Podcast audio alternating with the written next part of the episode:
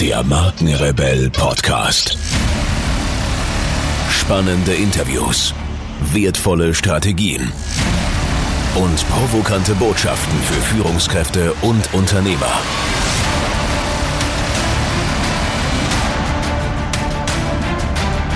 Stell dich den Herausforderungen der Digitalisierung und setze als Marke ein Zeichen. Von und mit Markenrebell Norman Glaser. Bevor es hier gleich weitergeht, möchte ich noch unbedingt was mit euch teilen. Ich werde immer wieder gefragt, ob ich auch Podcast-Coachings anbiete, in denen ich meine Erfahrungen, Methoden und Strategien weitergebe und ob ich bei der Umsetzung weiterhelfen kann. Und Leute, ich finde es großartig, dass so viele von euch ihren eigenen Podcast starten wollen, das Unternehmen den Podcast als internes Kommunikationsinstrument verstehen oder auch als Hidden Champion im Online-Marketing sehen. Also das, was ich mit den Markenrebellen über 70.000 Hörern pro Monat bereits erfolgreich geschafft habe, möchte ich nun mit euch teilen. Wenn ihr Lust habt auf ein kostenfreies 20-Minuten-Coaching, dann bewerbt euch jetzt unter markenrebell.de slash podcastcoaching und ich verspreche euch in diesen 20 Minuten so viel Know-how rauszuhauen, so viele Hacks mit euch zu teilen, dass ihr Praxis, Praxis und nochmal Praxis bekommt. Also ins Internet markenrebell.de slash podcastcoaching und dann schaffen wir das mit eurem Podcast auch. Und nun geht's weiter hier. Viel Spaß. Herzlich willkommen zu einer brandneuen Podcast-Interview-Folge. Vielen Dank für eure Zeit und schön, dass ihr wieder reinhört. Seit 2002 spezialisiert sich Thomas Klusmann auf Online-Marketing. Er leitete Teams, etablierte eigenständige Projekte und erwarb fundierte Fachkenntnisse bei sieben verschiedenen Unternehmen vor, während und nach seinem BWL-Studium. Seit 2011 ist Thomas Klusmann zertifiziert als Google AdWords Qualified Professional sowie Referent und Coach. Als Kopf hinter der Marke Gründer.de versteht er es wie kaum ein zweiter, große Besucherströme im Internet zu generieren. Mittlerweile betreut sein Unternehmen über 10.000 Kunden im deutschsprachigen Raum. 2016 bekam Gründer.de ein vollständiges Redesign und gemeinsam mit seinem treuen Geschäftspartner Christoph Schreiber etablierte er im August 2017 mit Digital Beat eine neue Dachmarke. Im gleichen Jahr wuchs das Team auf 20 Mitarbeiter und es entstanden mit dem Gründerkongress und dem Erfolgskongress zwei richtungsweisende neue Eventformate in Deutschland, die jeweils über 30.000 Teilnehmer anzog. Viel Spaß nun mit dem heutigen Podcast Interview und meinem Gast Thomas Klusmann.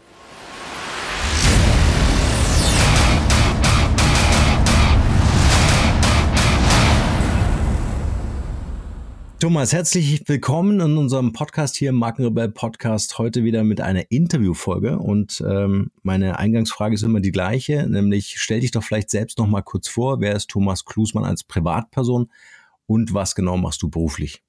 Ja, danke erstmal für die Einladung zum äh, Interview, dass wir heute einen tollen Podcast hier aufnehmen können. Ich denke, wir können eine ganze Menge Infos transportieren. Ich äh, glaube, dem einen oder anderen kann ich da die Augen öffnen an der einen oder anderen Stelle. Ähm, aber vielleicht ganz kurz zu mir. Ich bin Internetunternehmer, zumindest definiere ich mich so. Ich habe im Moment fünf Unternehmen, die ich betreue, mache das seit vielen Jahren äh, im Themenbereich Gründerberatung und im Themenbereich Online-Marketing. Das sind unsere beiden großen Schwerpunkte. Da gibt es natürlich auch Schnittmengen. Wir veranstalten viele Events, viele Seminare, haben viele Online-Coachings in genau diesem Themenbereich. Und das mache ich nicht alleine. Ich habe ein Team von knapp 23 Mitarbeitern aktuell an den Standorten hier in Köln, wo ich auch selber wohnhaft bin, und am Standort in Berlin, weil man als Gründer natürlich oder als Gründerberater natürlich auch irgendwo in Berlin äh, Fuß fassen muss. Und das habe ich die letzten knapp zehn Jahre aufgebaut und das ist das, was ich mit ganz, ganz großer Leidenschaft mache. Ja.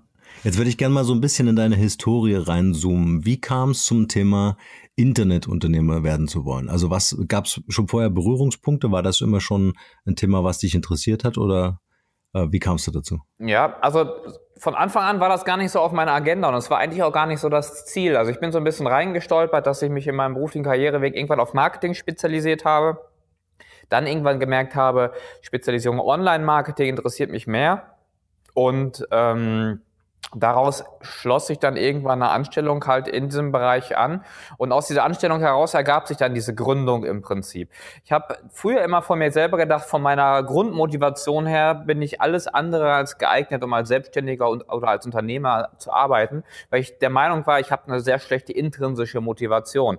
Und ich mhm. habe dann damals auch einen Online-Shop aufgebaut, das war 2009 zum Thema Uhren. Das war noch so ein Hobbyprojekt nebenbei, neben dem Studium. Und da habe ich gemerkt, Mensch, wenn du was aufbaust und aufziehst, wo du ein klares Ziel hast, wo da irgendwie eine Vision dahinter steckt und äh, was du vor allem verdammt gerne machst, dann ähm, ist das mit der Motivation überhaupt gar kein Problem mehr. Und das kam dann so von innen heraus äh, nach außen hin und dann bin ich direkt in die Umsetzung gegangen, habe ganz, ganz viele Sachen dann umgesetzt, viel gelernt, natürlich auch Fehler gemacht, äh, viele Sachen aber natürlich auch richtig gemacht und dann hat sich das im Laufe der Zeit so entwickelt, so dass ich jetzt rückblickend eigentlich sagen muss, warum habe ich die ersten, weiß nicht, 25 Jahre meines Lebens nie dran geglaubt, dass ich dafür geeignet bin? Warum hat nie jemand in meiner Vergangenheit mal das herausgefunden, ob ich nicht vielleicht dafür geeignet sei? Und bin da ganz froh, dass ich dann, dann doch noch irgendwie diese Kurve bekommen habe und dann mit knapp 29 Jahren mein erstes Unternehmen gegründet habe und das jetzt in den letzten Jahren ausgebaut habe. Also das ist so ein bisschen der Werdegang dahin. Ja, das ist ganz interessant, weil ähm, oftmals spricht man ja auch ähm, oder, oder wünscht man sich das eigentlich aus dem Bildungssystem, dass zumindest äh, äh, Talente entdeckt werden oder gefördert werden, aber das offensichtlich nicht stattfindet, das ist dann irgendwie entweder so ein Zufall, der dann passiert, ne? oder es ist dann halt eher so ein ähm, äh, Thema vielleicht auch wie bei dir des eigenen Entdeckens. Ne? Ja, richtig. Die Frage, die sich anschließt, ist, ähm, wenn, wenn du sagst Eigenmotivation, ähm, wie bist du zu dem Thema Uhren gekommen? War das auch ein Thema, was, also weil du ein Fable dafür hast oder wie, wie kam es dazu? Ja, ein Fable habe ich überhaupt gar nicht dafür. Also ich habe jetzt letztes Jahr zum ersten Mal meine erste Uhr gekauft.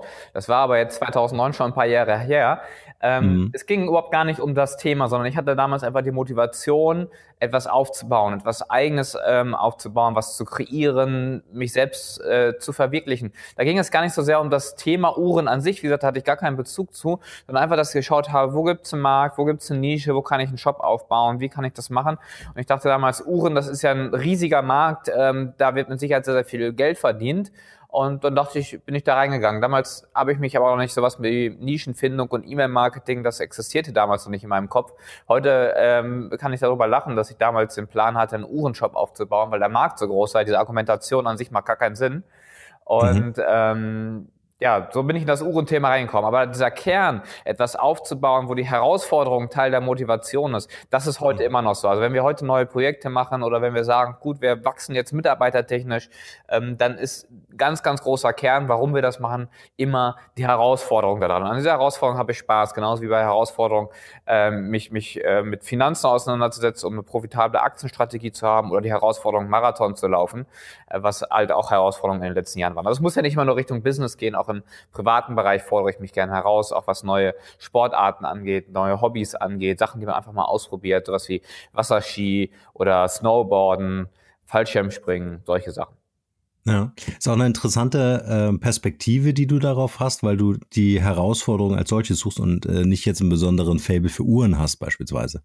Ja, sonst äh, kennt man das ja oft, dass man sagt, hey, ich liebe Lamborghini und verkaufe die Autos, ja, oder Uhren in dem Fall, aber äh, dass die Herausforderung selbst so dein ähm, äh, dein innerer Antrieb ist. Die, die Frage, du hast vorhin von Fehlern oder auch Misserfolgen gesprochen. Gab es so einen Fehler oder oder oder den Misserfolg, äh, der für dich so eine Wende brachte in deinem Sein, also in dem Sein als äh, Internetunternehmer? Ja, also zwei klare Fehler, die ich damals mit dem Uhrenshop zum Beispiel gemacht habe, war zum einen, ich habe E-Mail-Marketing als Marketinginstrument völlig ignoriert, völlig ähm, außen vor gelassen. Kann ich keinem Gründer heutzutage seriös raten, E-Mail-Marketing nicht zu nutzen. Und der zweite Fehler war, ich habe auf Produkte gesetzt, deren Gewinnmargen einfach viel zu niedrig waren. Also in dem Uhrenmarkt, klar ist er groß, Volumen, also großes Umsatzvolumen, aber die Margen sind dann äh, für letztendlich einen Endhändler nicht so mega attraktiv, äh, zumindest nicht im E-Commerce-Bereich. Man hat ja auch noch das ganze Retourenproblem und Versand etc. Ähm, also das waren zwei Sachen, wo ich gesagt habe, okay, da würde ich jetzt, wenn ich heute nochmal bei Null starten würde, anders rangehen. Ja. Jetzt ist ja manchmal die Meinung vorherrschend, E-Mail-Marketing, alte Kommunikationsform und so weiter, gibt's ja schon ewig. Ja. Mhm. Äh, viele reden über äh, Chats oder, oder Messenger-Plattformen. Wie würdest du das einordnen? Ja, äh, Witzigerweise genau so habe ich 2009 gedacht. E-Mail-Marketing ist doch ein alter Hut, das macht man doch nicht mehr und so. Und heute immer noch, und das ist meine volle Überzeugung, es wäre total irrsinnig, ein Unternehmen aufzubauen, egal in welchem Bereich, ohne E-Mail-Marketing. Ich würde auch nicht mal einen Friseursalon ohne E-Mail-Marketing gründen. Für so wichtig und so relevant ähm, halte ich das. Das liegt so ein bisschen daran, wir haben den vollen Fokus bei uns auf E-Mail-Marketing. Wir haben jetzt knapp 150.000 äh, E-Mail-Empfänger bei unseren beiden Firmen Gründer.de und bei der Digital Beat. Und daher weiß ich natürlich ganz genau, was man machen muss auf der einen Seite. Auf der anderen Seite weiß ich aber auch ganz genau, was man damit bewegen kann. Und du wirst es kennen, Norman, oft haben Menschen Probleme, sich auf etwas einzulassen, wenn sie das dahinter nicht so richtig verstehen können. Also wenn mir jemand sagt, Marketingmethode XY, nehmen wir Thema Chatbot zum Beispiel, Chatbots seien total toll, dann ist das von außen immer schwierig zu betrachten und zu beurteilen, ist das wirklich so. Aber wenn du die Zahlen dahinter kennst, Öffnungszahlen, Klickzahlen, Umsatzzahlen, Zahlen äh, und das Feedback der Teilnehmer oder der Kunden oder der Leser darauf kennst, dann sieht das oft plötzlich ganz anders aus. Und das habe ich halt zum Glück kennengelernt, 2010 dann für ein Unternehmen, für das ich gearbeitet habe und seitdem liebe ich E-Mail-Marketing über alles. Also allein darüber, wenn du möchtest, können wir das ganze Wochenende sprechen. ja, vielleicht können wir heute ein paar wichtige äh, Werte und äh, äh, oder Mehrwerte generieren zusammen und äh, gerne auch nochmal ein Update machen zu dieser Podcast-Folge. Doch bevor wir so in das Online-Marketing-Thema ein bisschen tiefer einsteigen, ähm, erzähl uns noch ein bisschen was über euren Podcast. Ich bin natürlich Abonnent äh, freue mich sehr über jeden neuen Podcast, der am Markt entsteht. Ja, also die Marke Digital Beat beispielsweise fokussiert sich ja voll auf diese Zielgruppe Online-Marketing und der Digital Beat Podcast ist logischerweise genau dort positioniert. Also wenn immer um das, es um das Thema Online-Marketing und Online-Verkaufen geht, dann bieten wir dort äh, Input an. Das heißt, wer online irgendwie präsent sein will, wer irgendwie über das Internet oder mit Hilfe des Internets Umsatz generieren will, ist genau dort Richtig. Also da geht es nicht so sehr um die Persönlichkeit, es geht auch nicht um rechtliche Aspekte, es geht jetzt nicht um Themen wie Nischenfindung oder sowas, sondern Online-Marketing ist ähm, das Thema. Und das geht dann halt auch Hand in Hand mit anderen Angeboten, die wir natürlich haben, zum Beispiel Conversion Traffic Konferenz. Das ist die Konferenz für Online-Verkaufstaktiken. Also thematisch ist das exakt ineinandergreifend und so sind wir da auch positioniert. Das heißt, wer da Interesse hat, tief in die Thematik Online-Marketing einzusteigen, also tiefer vielleicht noch, als wir das jetzt heute hier in dem Podcast tun, ist gerne eingeladen, den Digital Beat Podcast von mir, von Thomas Tusmann, zu abonnieren. Super. Den Link verlinkt man natürlich auch in den Show Notes.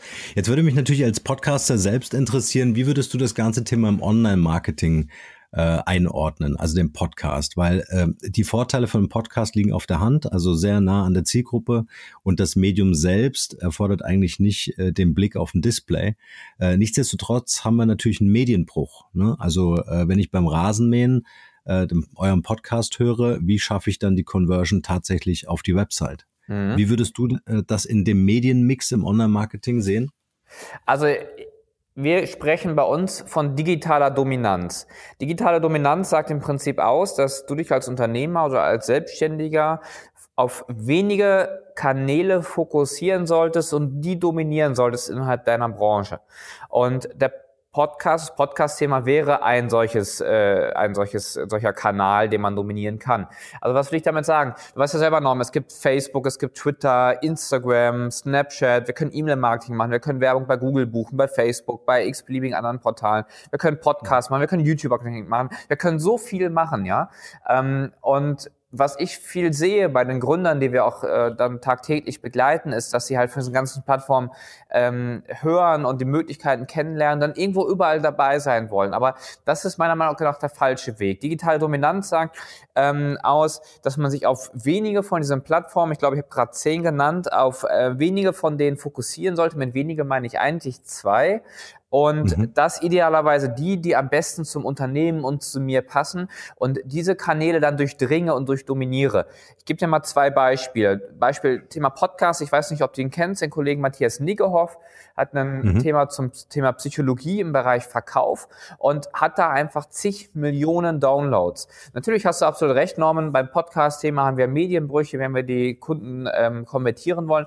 Aber mit zig Millionen Downloads kann man einfach eine ganze Menge bewerten. Ähm, bewegen. Und der äh, Matthias macht das sehr gut. Er fokussiert sich nämlich auf dieses Thema digitale Dominanz und in seinem Thema, ähm, Themenbereich Psychologie dominiert er diesen Kanal. Das würde er vielleicht nicht machen, wenn er auch noch auf Instagram und Facebook und Snapchat und sonst wo präsent ist.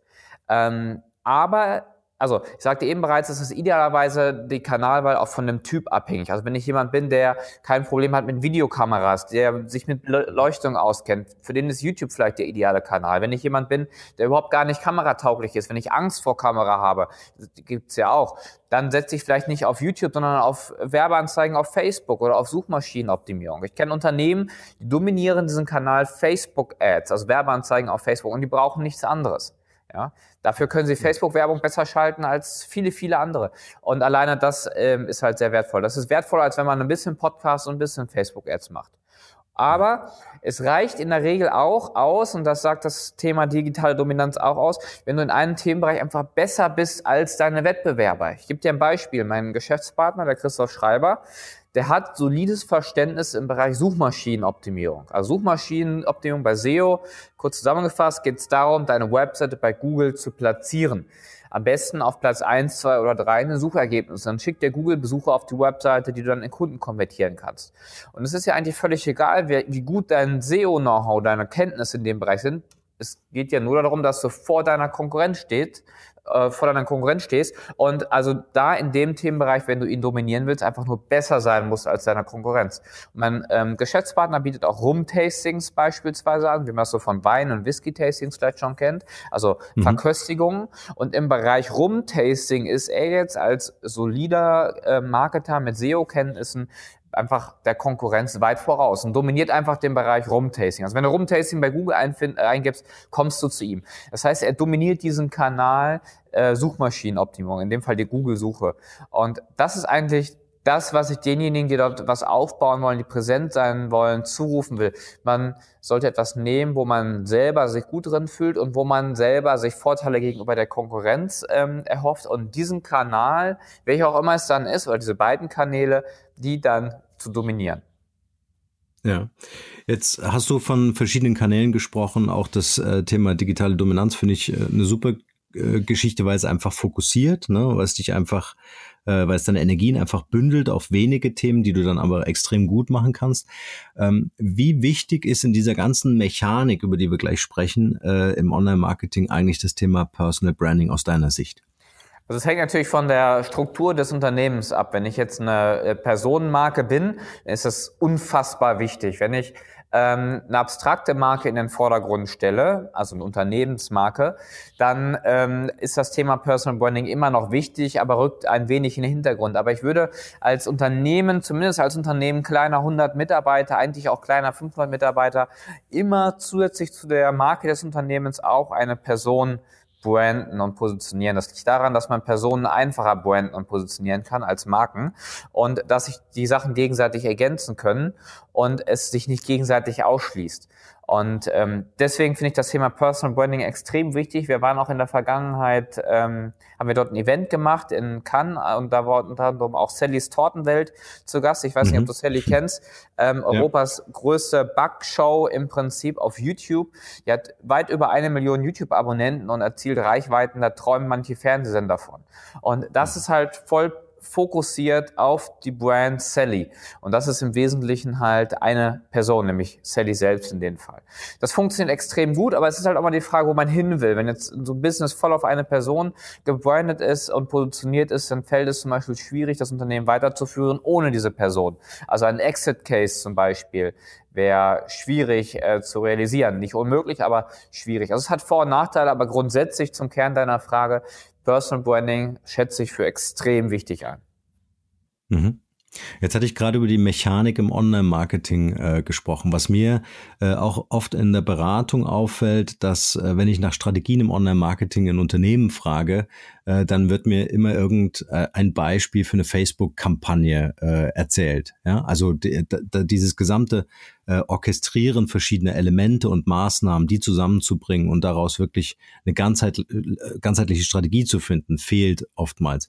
Kannst du vielleicht mal ganz grob ähm, äh, erklären, was es bedeutet eigentlich von dem Aufbau, also Zielgruppenfindung, Reichweite bis hin zur Conversion, ähm, äh, eigentlich das dann als äh, Strategie auch wirklich bezeichnen zu können? Ähm, ja, also ich kann dir gerne ein Beispiel geben, wie wir das bei uns zum Beispiel machen. Also mhm. grundsätzlich, sag mal, Zielgruppe, Ansprache der Zielgruppe, wer ist meine Zielgruppe, ähm, das sollte grundsätzlich auf Unternehmensebene relativ klar sein oder auf Basis der Markenebene. Also oft hat ein Unternehmen ja mehrere Marken und die Marken sprechen unterschiedliche Zielgruppen an.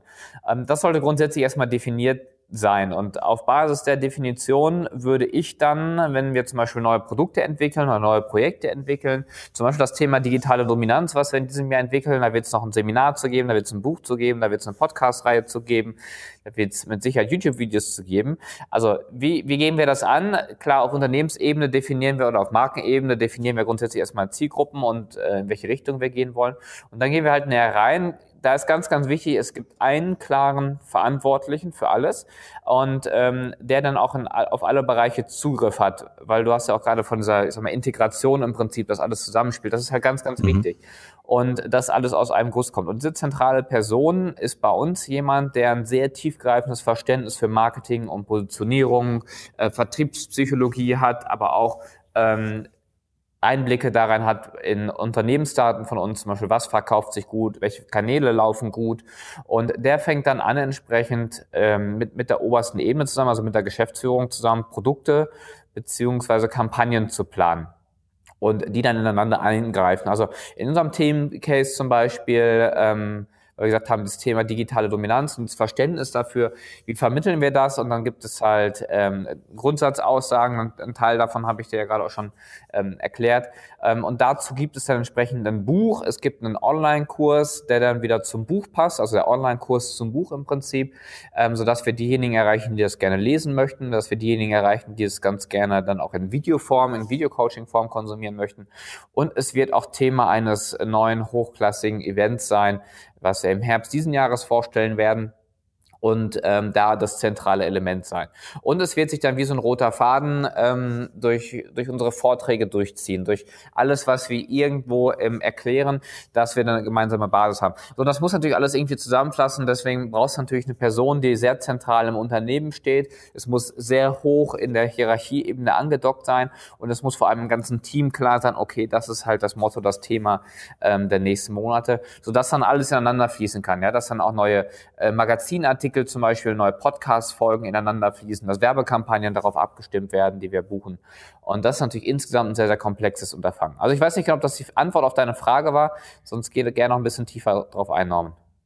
Ja, spannend, weil ähm, äh, vielleicht kannst du auch noch mal die Skills benennen, die diese Person mitbringen muss, weil das, was ich oft erlebe, ist, ähm, es sind durchaus Marketingleiter, die aus dem klassischen Marketing kommen, sage ich mal von früher, ja, aber im Grunde äh, diese diese ganzen ähm, ja, Mechaniken im Online-Marketing gar nicht so sehr gut kennen. Ja, jetzt hast du ja schon ein paar genannt, aber was müsste für dich eigentlich ähm, also mit einem traditionellen Geschäftsmodell, meinetwegen in einem Unternehmen. Was müsste für dich ein Marketingleiter oder Marketingmanager mitbringen, der das zumindest aussteuern kann? Ja, also er muss halt schon so ein bisschen ähm, Generalist auch sein und, und, und äh, Blick und Verständnis dafür haben, was außerhalb seines bisherigen Tellerrandes funktioniert und, und passiert. Weil nur mit reinem Marketingverständnis das hilft, aber das alleine ähm, macht das Projekt insgesamt halt nicht, nicht super cool. Also er braucht halt auch ein Zahlenverständnis Richtung Absatzzahlen, aber er muss auf der anderen Seite auch Marketingpsychologie so ein bisschen verstehen, damit er überhaupt das konzipieren kann, dass es auch überhaupt angenommen wird. Also du kennst das ja sicherlich, ein gutes Produkt alleine wird ja vom Markt noch nicht angenommen, sondern es muss ja auch äh, rübergebracht werden, also vermarktet werden, dass es auch entsprechend gut ist.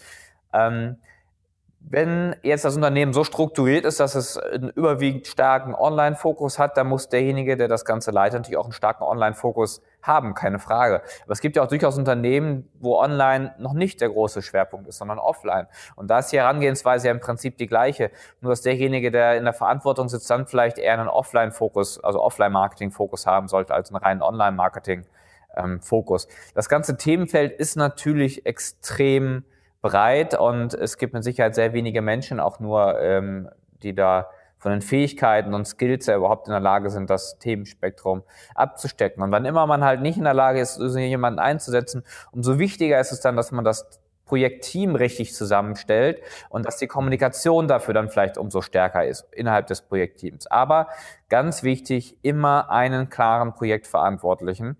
Ähm, auch wenn er nicht in allen Themenbereichen die umfassendste Ahnung hat, aber eine klare Person, nicht zwei, nicht drei, eine klare Person, die verantwortlich ist, die das Ganze delegiert, managt, organisiert, die Kommunikationsflüsse ähm, organisiert und aufrechterhält. Ja.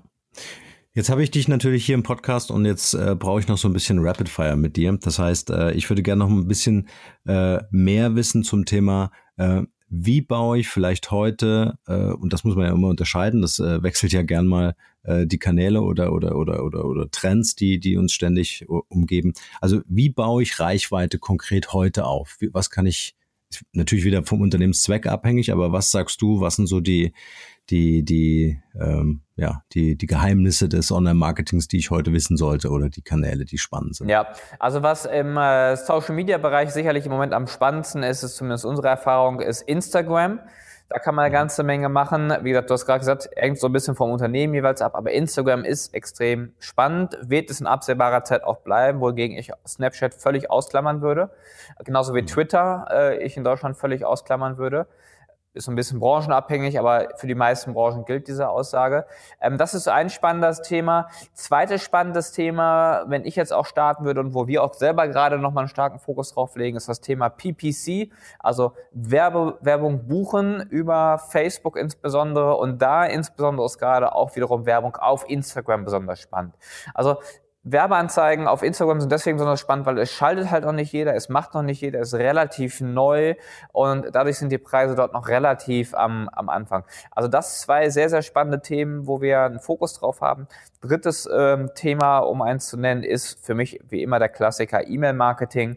Das heißt, ich sammle neue Leute ein, erstmal ins E-Mail-Marketing rein. Aber ich brauche auch ein gutes E-Mail-Marketing, um meine Bestandsleads, meine Bestandskunden vor allem dann zu bespielen. Ähm, Podcast ist etwas, weißt du selber, das läuft nicht so ganz von selbst, da muss man einen Fokus drauf haben, da muss man ein sehr gutes mhm. Gespür für die Community haben, da muss man hochwertige Inhalte liefern, vor allem regelmäßig.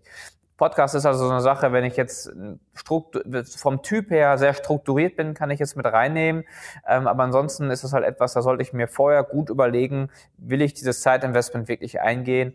Ähm, und das muss einem bewusst sein, aber das weiß wahrscheinlich selber besser, das ist halt mit einem halben Tag in der Woche schwierig zu äh, handeln. Das muss halt umfangreicher in den Alltag dann einfließen. Deswegen Podcast immer so ein schwierigkeitsproblematisches äh, Thema, aber hat natürlich auch großes Potenzial. Das ist wie du eingangs sagtest, das hat was mit Leidenschaft zu tun und das hören die Leute ne? und das äh, merkt man auch ziemlich schnell, äh, ob man dann diesen Marathon läuft oder nicht. äh, Thema Conversion. Ähm, welche Tipps kannst du uns noch mit auf den Weg geben, um quasi aus den äh, Social-Media-Kanälen ähm, die Reichweite äh, auf die Website zu holen und dann letztendlich zu konvertieren. Wo siehst du, machen die Leute noch die meisten Fehler? Ja, also das muss man in der Tat ein bisschen differenzieren, je nach Plattform und Portal. Wenn du explizit Social Media ansprichst, äh, würde ich sagen, das Wichtigste ist mit Sicherheit die Authentizität. Also wenn du auf Social Media Kanälen nicht 100% authentisch bist, also nicht 100% du selbst bist, dann merken das die Leute. Oder andersrum, sie belohnen es, wenn du es bist. Da muss man sich nur mal die ganzen großen Influencer anschauen. Ähm, das klar, da ist halt auch viel mit, mit, ist auch viel nachbearbeitet und einiges gestellt, das ist mir schon klar. Aber ähm, Authentizität, ist da, ist da halt einfach King, wenn es alleine in die Conversion halt reingeht, weil Authentizität hängt sehr stark mit Vertrauen zusammen und Vertrauen wiederum hängt sehr, sehr stark mit der Conversion-Rate zusammen. Also ob die Leute ein Produkt bei dir kaufen oder nicht kaufen, ob sie einer Empfehlung von dir folgen oder nicht folgen, hängt sehr stark ähm, mit Vertrauen zusammen. Also Vertrauen ist im Prinzip die Währung im, im Internet und das baust du dir halt auf, indem du halt authentisch bist auf der einen Seite, auf der anderen Seite, Spezialfall halt Social Media, indem du in enger Interaktion stehst mit deiner Zielgruppe. Diese Interaktion hast du nicht so stark nötig, wenn du Social Media, äh, wenn du, Entschuldigung, wenn du äh, PPC-Werbung machst und die hast du nicht so äh, nötig, wenn du SEO-Optimierung, also Suchmaschinenoptimierung machst. Aber bei Social Media ist, ist das halt das A und O. Und Reichweite hängt sehr stark mit Aufmerksamkeit zusammen, welche Aufmerksamkeit kannst du generieren. Und das ist halt einfach die Basis. Und der Irrglaube, den viele Leute einfach haben, ist, dass sie ein gutes Produkt erstellen zum guten Preis, vielleicht die Produktvermarktung auch gut machen und dass sich das dann schon verkaufen wird. Das ist gut, wenn man das so weit macht und so weit beherrscht. Aber solange du es nicht schaffst, Reichweite und Aufmerksamkeit dafür zu generieren, und dafür ist Social Media sehr, sehr großartig, ähm, wird sich das Produkt halt auch nicht verkaufen. Also das beste Produkt verkauft sich nicht, wenn sich halt niemand dafür interessiert. Und deswegen spielt das alles in, äh, mit ineinander rein. Mhm. Wenn du jetzt ein Startup gründen würdest, ähm, mit deiner ganzen Erfahrung, die du jetzt hast, äh, und du müsstest wirklich von Null anfangen, keine einzige E-Mail-Adresse in deinem Verteiler, nichts. Was wären so die ersten beiden Schritte, die du unternehmen würdest? Also der erste Schritt wäre, ich würde ein Produkt kreieren natürlich, dass ich was zu verkaufen habe. Wahrscheinlich würde das ein, digitaler Online-Kurs sein, weil da habe ich schöne hohe Gewinnmargen. Und dann wäre der zweite Schritt, dass ich mich ranmache und Werbeanzeigen bei Facebook schalte dafür. Äh, weil da kann man mit, mit Werbung auf Facebook, man kann ja quasi auf Knopfdruck Traffic generieren. Klar, man zahlt dafür Geld, aber ich weiß dann in sehr kurzer Zeit, ob das, was ich mir überlegt habe, das Produkt und das Marketing dazu, was ich aufgebaut habe, verkauft sich das überhaupt oder nicht. Und das ist halt ein Fehler, den viele begehen, wie wir auch immer in der, in der täglichen Praxis dann merken, wenn wir mit unseren Kunden in Kontakt sind. Die bauen teilweise wochenlang äh, monatelang an Produkten rum, sind damit sehr viel Liebe und Herzblut und Motivation dabei und sind aber völlig blind ähm, dafür geworden, ob sich das Produkt überhaupt verkaufen lässt und merken dann nach einem halben Jahr, Mensch, es kauft ja gar keiner. Und das ist dann halt richtig fatal. Deswegen bin ich ein Freund davon, schnell was aufzusetzen, schnell in die Vermarktung zu gehen. Natürlich erstmal im kleineren Ziel, jetzt nicht 1000 Euro am Tag ähm, als, als Budget da reinstecken, um so erstmal rauszufinden, funktioniert das Ganze. Und wenn das Ganze funktioniert, dann wären meine nächsten beiden Schritte ähm, die Werbeanzeigen höher zu skalieren, also mehr Geld auszugeben, damit ich mehr Umsatz mache und äh, Partnerkooperationen einzugehen, also an Partner herantreten, die mein Produkt mit vermarkten können. Weil genau so sind wir 20 10 mit Gründer.de auch gestartet. Wir hatten da ja auch nichts, also keine E-Mail-Liste, keine Social-Media-Reichweite, keine Werbeanzeigen und sind dann auch, als wir wussten, das erste Produkt läuft, sind wir sofort auf Partner zugegangen, die Zugang zu unserer Zielgruppe hatten, die unser Produkt beworben haben, die einen sehr, sehr hohen Anteil am Umsatz dann als Provision bekommen haben. Und so haben wir am Anfang dann unsere ersten Kunden, unsere ersten E-Mail-Kontakte aufgebaut. Super. Bevor wir in unsere Quick QA-Session eintauchen, noch die Frage, gibt es momentan so ein Passion Project, äh, was du gerade leidenschaftlich gern vorantreiben willst? Es gibt da eine ganze Menge. Also das, das größte Thema bei mir im Moment auf der Agenda ist der Gründerkongress 2018. Das ist ein, äh, theoretisch ein reiner Online-Kongress. Wir haben den im letzten Jahr schon gemacht, 30.000 Teilnehmer. Also man konnte kostenlos online dran teilnehmen. Wir hatten 40 Referenten dabei ähm, ich glaube, acht Abende Programm. Das ist extrem umfangreich, aber das ist halt eine große Herausforderung. Dieses Jahr werden wir auf 50.000 Teilnehmer wachsen. Da bin ich mir sehr sicher. Es wird ein Offline-Event geben und um dieses Offline-Event herum wird es noch ein paar zusätzliche Sachen geben, die ich leider noch nicht verraten kann, weil sie teilweise noch nicht mal unser Team weiß. Aber das ist im Moment so, so eine Sache, ähm, wo wir, wo wir sehr, sehr großen Fokus drauf legen. Ich in meiner Person, ähm, aber natürlich auch mein Team bei dem Gründerkongress. Der wird im September stattfinden. Ähm, ich glaube, acht Abende, zweimal vier Abende, genau, acht Abende. Und es wird noch ein Offline-Event geben, äh, wo wir auch nochmal Referenten vor Ort haben werden. Und das ist ein, ein, ganz, ganz großes Thema, wo im Moment sehr, sehr viel Herzblut drinsteckt. Warum? Weil ich also das Schöne an meinem Job ist ja, und ich glaube, das geht ja sehr, sehr ähnlich, Norman, wir haben halt mit Leuten zu tun, die gerne was aufbauen wollen, die was erreichen wollen, die motiviert sind. Und gerade in dieser Gründerszene ist das natürlich extrem stark ähm, etabliert und verbreitet. Und deswegen ist das ein großes Leidenschaftsthema von mir, weil ich weiß, wenn wir da 50 Referenten haben werden, wenn wir da 50.000 Teilnehmer haben werden, dann können wir einfach extrem viel bewegen. Also nicht nur, dass es für mich aus unternehmerischer Sicht wertvoll ist und ich äh, mein Team ausbauen kann und Gelder bezahlen kann davon, nicht nur das, sondern ich kann einfach verdammt viele Leute unterstützen und äh, dabei helfen, ihr eigenes Ding zu machen. Und das ist so mein, mein Herzensthema. Schön.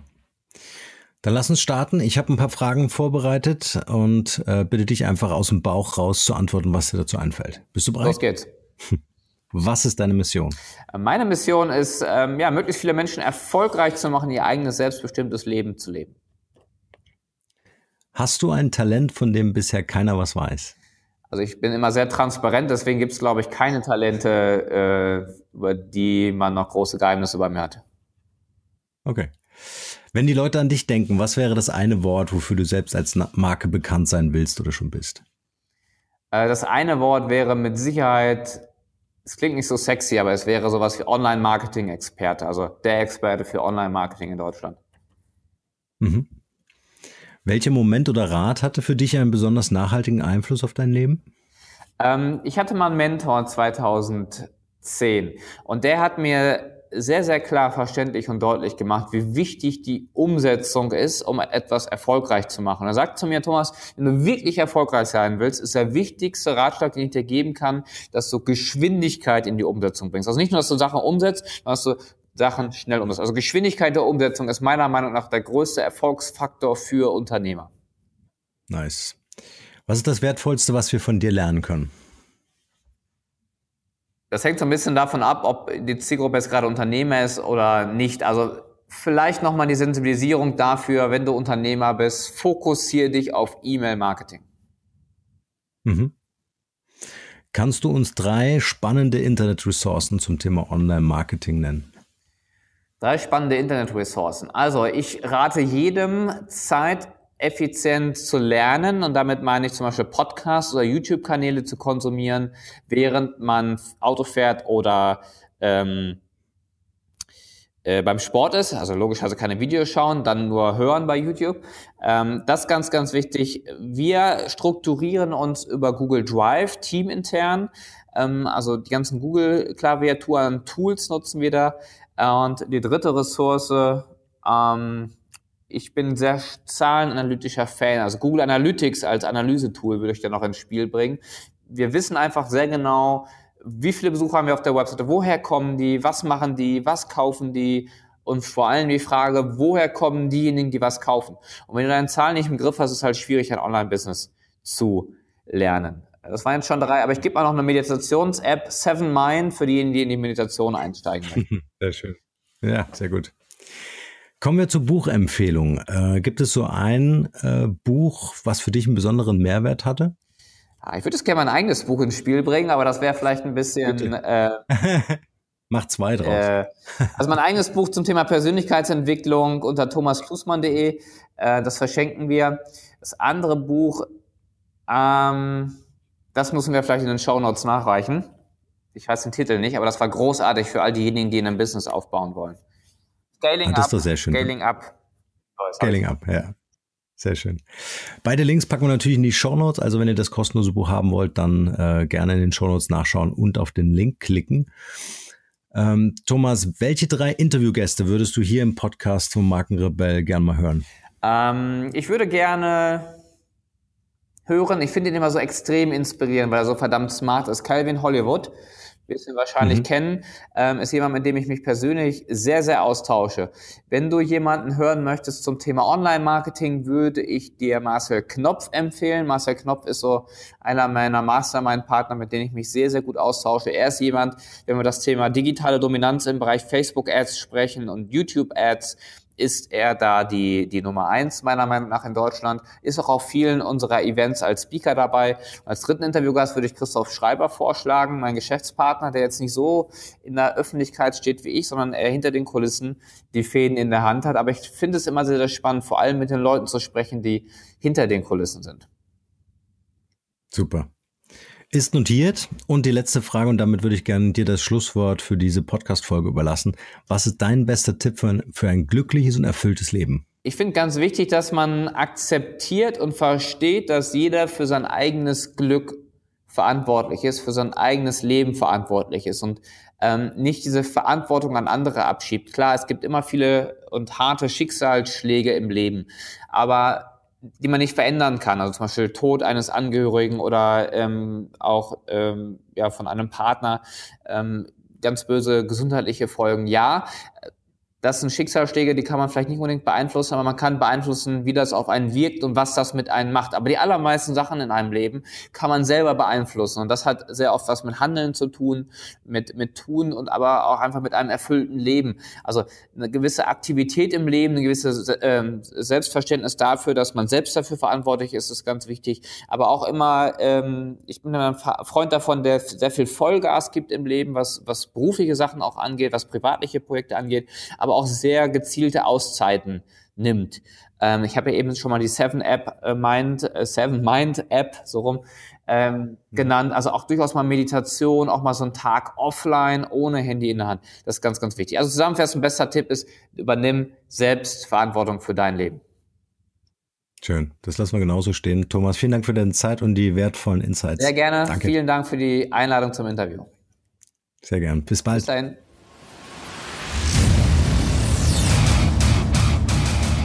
Hier noch eine wichtige Info für alle die unter euch, die sich mit dem normalen E-Mail-Newsletter nicht zufrieden geben können, die noch ein paar Deep Dives vertragen können und zusätzlich eine wertvolle Content-Lieferung auf Ihr Smartphone für clever halten.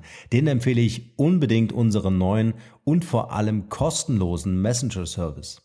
Ganz egal, ob ihr WhatsApp, Facebook Messenger, Insta oder Telegram verwendet, wir liefern euch alle neuen Podcast-Folgen, natürlich unseren monatlichen Ratgeber als E-Book sowie weitere spannende Informationen frei Haus in eure Lieblings-App. Und das alles kostenlos und ohne Werbespam. Das verspreche ich euch.